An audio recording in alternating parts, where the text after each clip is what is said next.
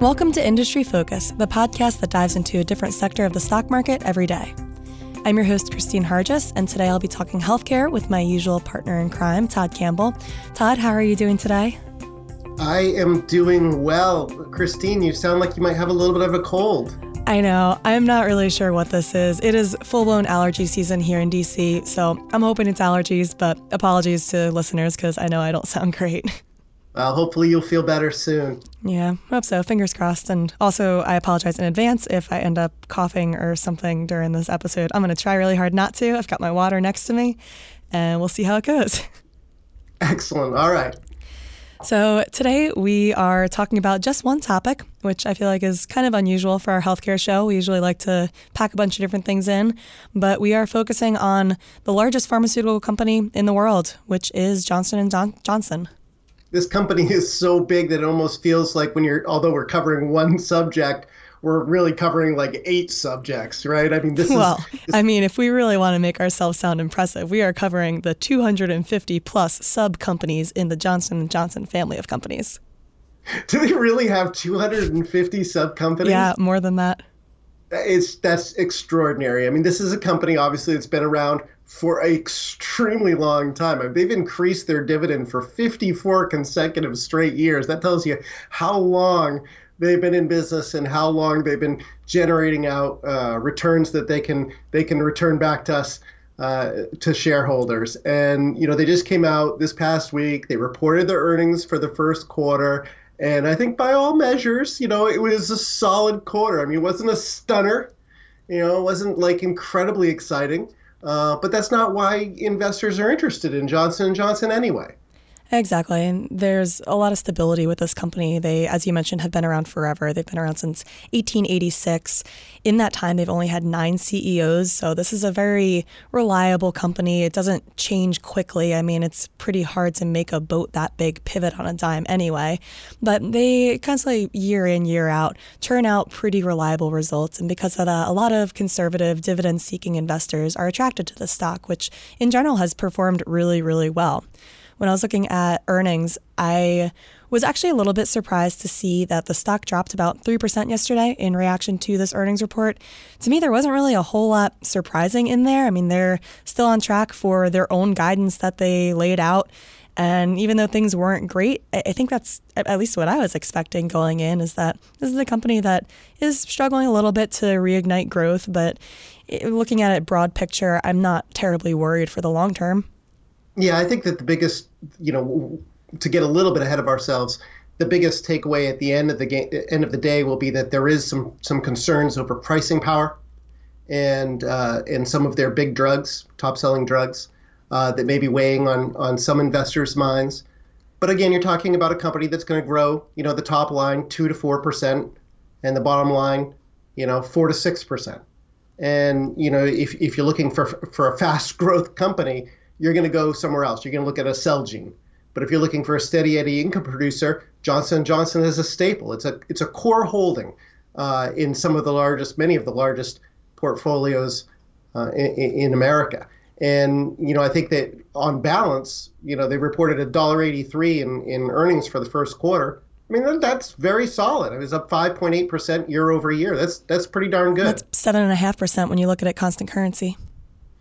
Right. Although I, I, I always get a little antsy about trying to X out the effect of currency because the reality is it's a global company. They'll always be dealing with currency, sometimes headwinds, sometimes tailwinds.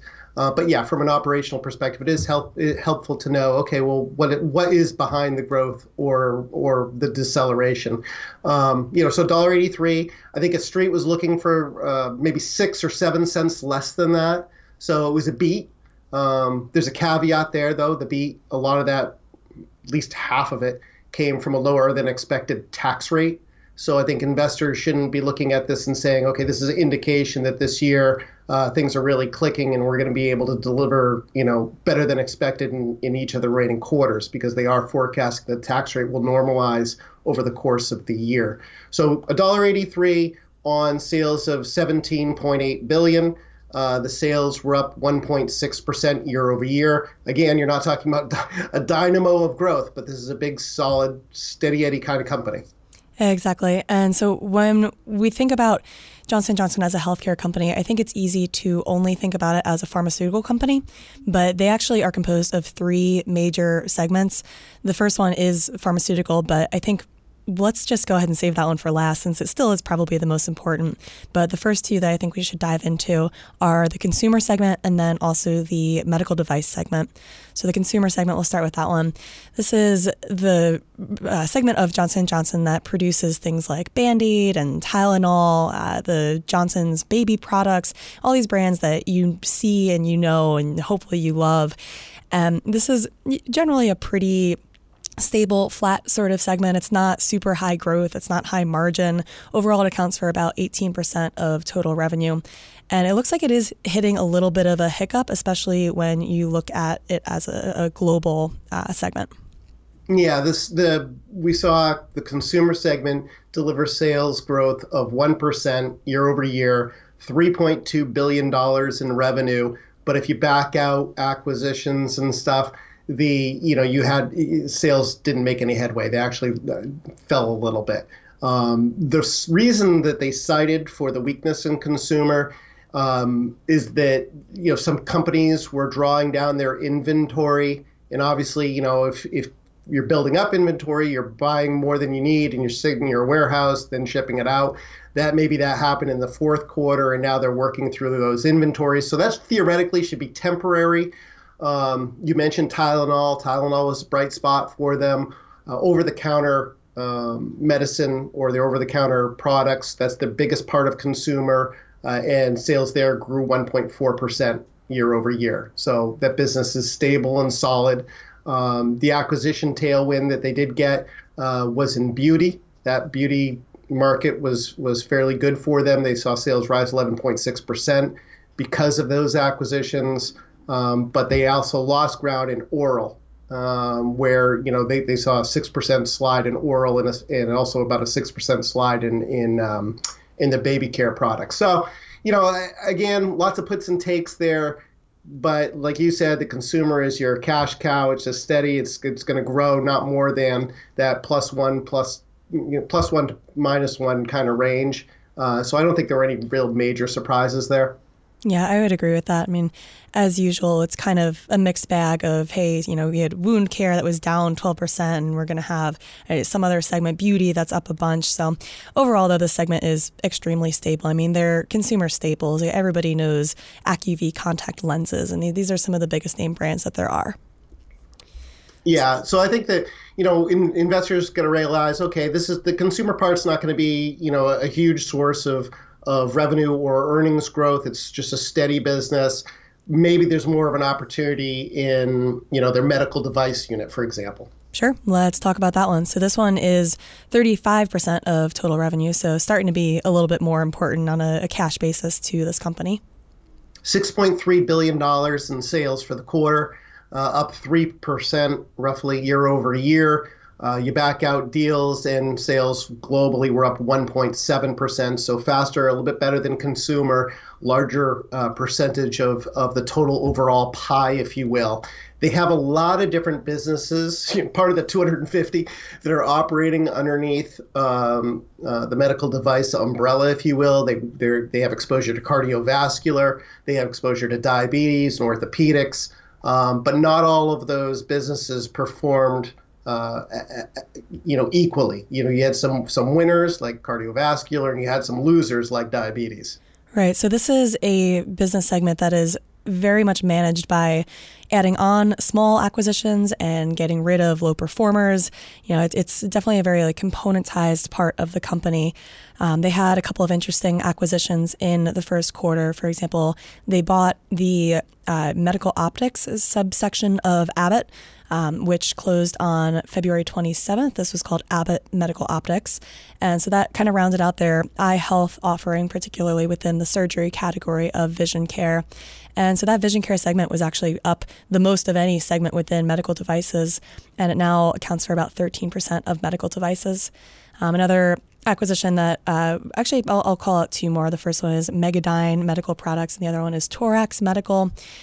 Basically, the way that I, I view this business here is that they're going to keep buying different products and, and different companies that are profitable and can boost the, the places in which they already have a little bit of a footprint. And when you look at Johnson & Johnson's size, they have so much distribution power. They have so many relationships with different uh, providers of medical devices um, that they're really able to take these smaller companies and, and leverage them and, and make them more valuable than they would have been as standalones.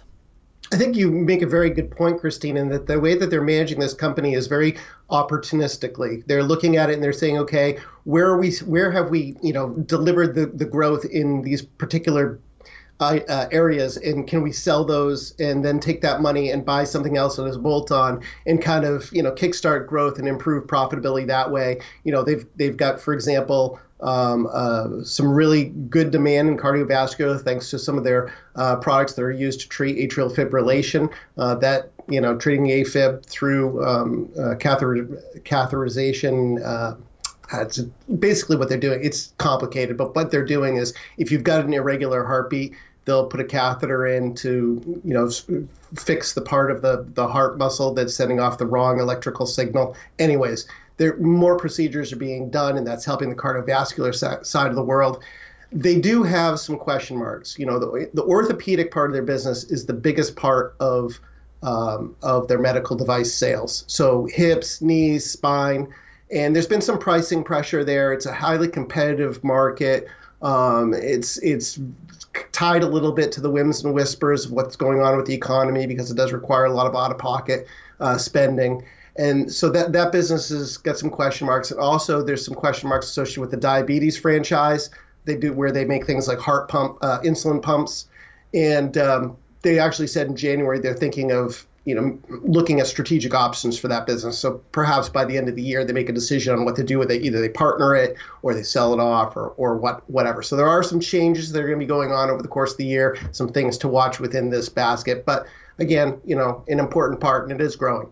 And if you look at overall trends, you know, macro level, medical devices in general, you can probably expect that they're going to do pretty well as people get older, they live longer, they're going to need more of this type of surgery, for example, that the segment would address. So turning yeah, large larger patient pool plays into pretty much all of Johnson and Johnson's product that, lines. Yeah, I mean, if you're talking true. about a 50 year you know mega cycle, if you will, um, yeah, the longer living, larger pa- larger global populations definitely plays into procedure volume, and that should be you know a net benefit or tailwind for the company. Exactly. So the third and final segment of Johnson and Johnson, and the one that I think we would probably have the best time talking about, just because it's more along the lines of what we normally discuss, and that would be the pharmaceutical segment, which is called Janssen. And this one uh, grew, I believe it was two and some percent uh, operationally, anyway, in the first quarter. Uh, it's by far the the most important part of this company. It's about 46% of total revenue. I can absolutely see it becoming over 50%, maybe even within the next year. Yeah, this is also a big driver of their profitability. You know, just by making changes in how they do manufacturing and staying uh, pr- pretty tight-fisted when it comes to spending, um, and and because of the way the mix broke out between biologics and small molecules, biologics usually a little bit more uh, margin-friendly. They were able to boost margins in their pharmaceutical unit by four percent, 400 basis points. That's pretty extraordinary and pretty good. Um, top line, like you saw on a reported basis, the growth really wasn't that great. I mean, it was like up 1%. Uh, domestic sales were down slightly, international sales were up. Um, there were some puts and some some takes here as well. Some very strong performing drugs and some drugs maybe that investors should be keeping an eye on to see whether or not they find some footing or see whether or not sales continue to decline. One drug that I know we've called out a bunch in the past is Remicade, which is one of their key drugs. It's an anti-inflammatory. This is a drug that everybody has been watching because of the threat of biosimilar competition. Quick reminder biosimilars are basically like generic ish versions of very complicated drugs that you can't make what technically would be called a generic for. So, um, Merck is partnered on this drug. And when you look abroad, you see this biosimilar called Inflectra being priced at about a 15% discount to uh, Remicade. And it's a little bit concerning as an investor to say, okay, well, is this going to start affecting Remicade sales in the United States as well? Management. Yeah, Remicade, huge, right? I mean, we're talking about one point, almost 1.7 billion dollars just from this one drug alone last quarter. Yeah, this one's super important. But it looks like maybe we don't quite have to worry about that as much, at least not yet. Management has commented that they're not seeing much impact from a Remicade biosimilar just yet. I think what's you know I think we could probably kill a whole episode talking about Remicade and the whole movement towards biosimilars. You know, in Europe, overseas, they have a much more established biosimilar market. Um, as a result, you know, Remicade uh, export volume from Johnson Johnson is falling much uh, more quickly than say the the threat is here in the United States, where it's just basically an emerging um, market for these biosimilars. So, you know, overall, Remicade sales fell 6%, as I mentioned, to 1.67 billion. U.S. sales were down 2.4%. Uh, to 1.18 billion, and that was following the launch of Inflectra. Um, uh, you know, this was the first full quarter of it, Q1. And I think what people have to say is, okay, well, why were sales down if they said that they don't really see much of an impact? What they were saying is we don't see much of an impact in prescription volume and market share, mm-hmm. but they did say that they are seeing an impact in pricing. So my view is that they said, okay, you launched that biosimilar with only a 15% discount. Guess what? This is a margin-friendly drug for us. We can match that price. So we're going to maintain our market share until you get to a point where we don't want to match it anymore. Exactly. So that might be a very big struggle for biosimilar manufacturers in the United States, where you know you've got these very high-priced drugs with theoretically a lot of room for the manufacturer to be able to uh, compete more aggressively uh, uh with the biosimilars when they first roll out. Right, especially when you consider that a doctor looking at your original drug versus the biosimilar version, I think there's a healthy amount of skepticism there amongst a lot of prescribers in that they'll be hesitant to switch patients from or even start new patients on the biosimilar when they're used to the original brand name drug. And so yeah, it's going to come if, down to cost. Yeah, right? if, if the pricing the is make them. Mm-hmm, if the pricing is minimal, then I, I, don't see payers pushing for that. I don't see doctors pushing for it. But as right. as you mentioned, it's a pretty nascent market. Yeah, and I feel like when you look back at the regular generic market as it started to grow in the 90s, there was a lot of hesitancy about that. And of course, now we all know that the majority of prescriptions written are for generics. So I think that there's a tremendous amount of opportunity here. And, you know, Remicade is going to face headwinds for a long time. It's just that, you know, maybe the, the headwinds aren't as strong initially as was feared. That's something to keep in mind. Uh, on the plus side of the common, though, they did have some standout drugs. Darzalex for use in multiple myeloma uh, is now on a billion dollar blockbuster pace after winning uh, approval at the end of um, 2016 for use in the second line setting. Imbruvica, which is a drug that they share with AbbVie, is also uh, growing very, very strong. They brought up sales, or their share of that was 409 million, up 57% in the quarter, year over year. Right. And one other standout to me in the pharmaceutical segment, something to keep an eye on, is this acquisition of Actelion, which was a company that uh, Johnson & Johnson purchased for $30 billion, which, if that sounds like a lot, it is. Um, they originally offered 26 billion, and Actelion said no. They tried 27 billion, still got a no. At one point, Sanofi was in there trying to negotiate and buy Actelion. They failed. Johnson & Johnson eventually nabs up this maker of uh, spe- very specific lung disease drugs. Um, I'm just going to go with the acronym, but PAH is uh, the indication for the, the drugs that they make. Um, they also they have a couple of potential blockbusters. They have a pipeline, but interestingly, in this acquisition, the R&D unit is going to be spun off and traded independently on the Swiss stock market. Johnson & Johnson will only own 16% of that company, and they'll have the rights to buying another 16%. But I, I think that this deal has been met with a lot of skepticism just because of the price tag and also this decision where you're not really going to get as much of the upside from the pipeline that this company has. So, a lot of question marks surrounding that. Uh, the this was one of the very first things that was addressed in the conference call this quarter, uh, because they're expecting the deal to close by the end of Q2, and they actually updated their guidance for the year to reflect bringing Actelion in. And it looks like the expected boost to revenue will be 1.3 billion dollars this year. And I'll remind you, this was for a 30 billion dollar acquisition it's it's an absolutely uh, massive deal, and um, it, it, they paid through the nose for it, right? Uh, but you have to look at it from Johnson Johnson's perspective. They have a ton of cash locked overseas that they can't bring back, bring back to the U.S. without having to be taxed on it, right? So it's just yeah, sitting. barring barring some potential theoretical tax holiday, which has been discussed, but of course there's no guarantees there. Right. So you look at it and you say, well, I've got a chance to buy a company, Actelion, with the cash that I've got locked up overseas in a cash deal. So I'm not taking on debt. The cost is very low to me to do that.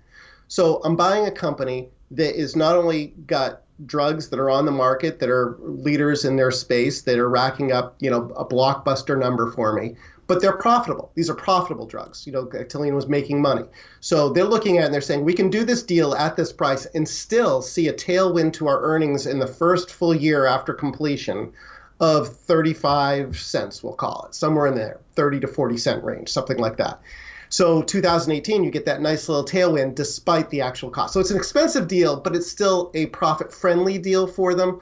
Um, you know, and the argument is across some of these large companies, if you don't have growth, if you are a big, huge company, we've talked about this a lot with Gilead too, right? Um, and Pfizer's another one. You know, you have to deploy that money uh, to to buy some buy some growth, and and that's what they did. And you know, I don't fault them for that. It could it could end up being a win. I mean, especially if the uh, their stake in that spinoff pays off over time. Yeah, if Gilead Sciences is any indication, the market does not like companies to just sit on cash. I personally think that's a rather short term way of looking at it, but eh, we'll see if the Actelion deal pays off. Well, the return on cash isn't very high, is it though, Christine? So I mean, you have yeah. to look at it yes. too from is from a shareholder perspective. Are you doing what's going to get me the biggest return as a shareholder yeah, with the money that you're not giving me in the form of either dividends or buybacks? Yeah, I think that the the uh, tax point that you make with Actelion is actually very spot on. This is a company that's headquartered in Switzerland. They've already paid the foreign taxes on that money. So, hey, now they don't need to pay the repatriation taxes on $30 billion, which is substantial.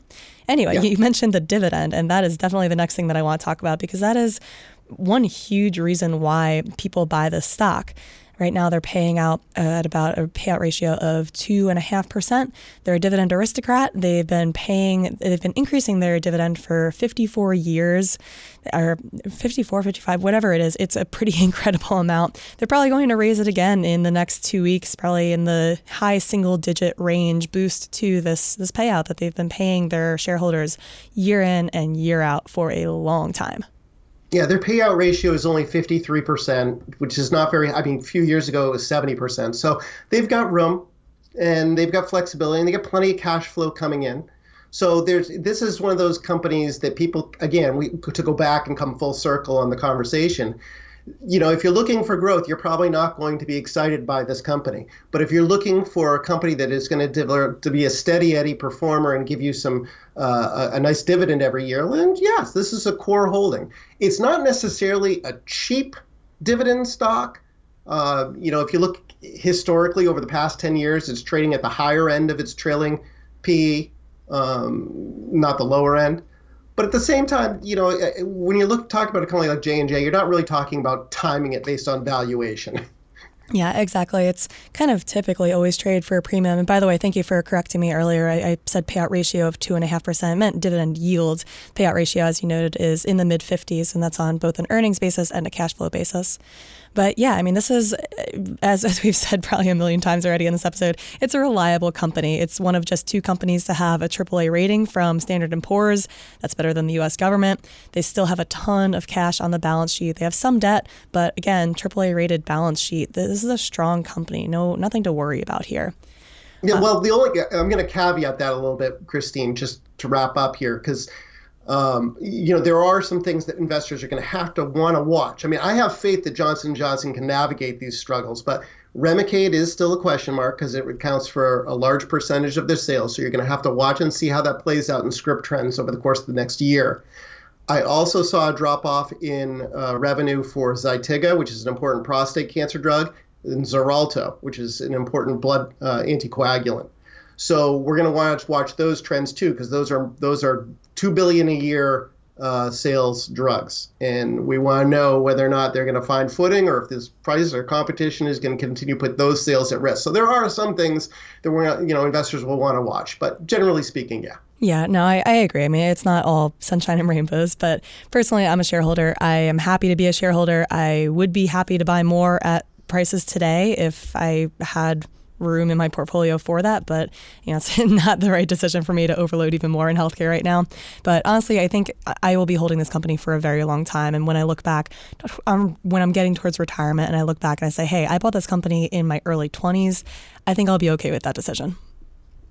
Yeah, it's kind of like one of those stocks where you look at each sector and you say, well, what's the one that I want to? It's like owning Exxon if you're investing in energy stocks, yeah, right? Yeah, it's just a classic.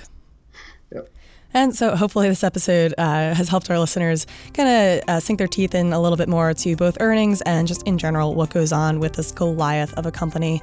Todd, thanks so much for dissecting it with me today. Happy to be here. And as always, people on the program may have interests in the stocks that they talk about, and the Motley Fool may have formal recommendations for or against, so don't buy or sell stocks based solely on what you hear. For Todd Campbell, I'm Christine Harjes. Thanks for listening and bearing with my voice today, and Fool on.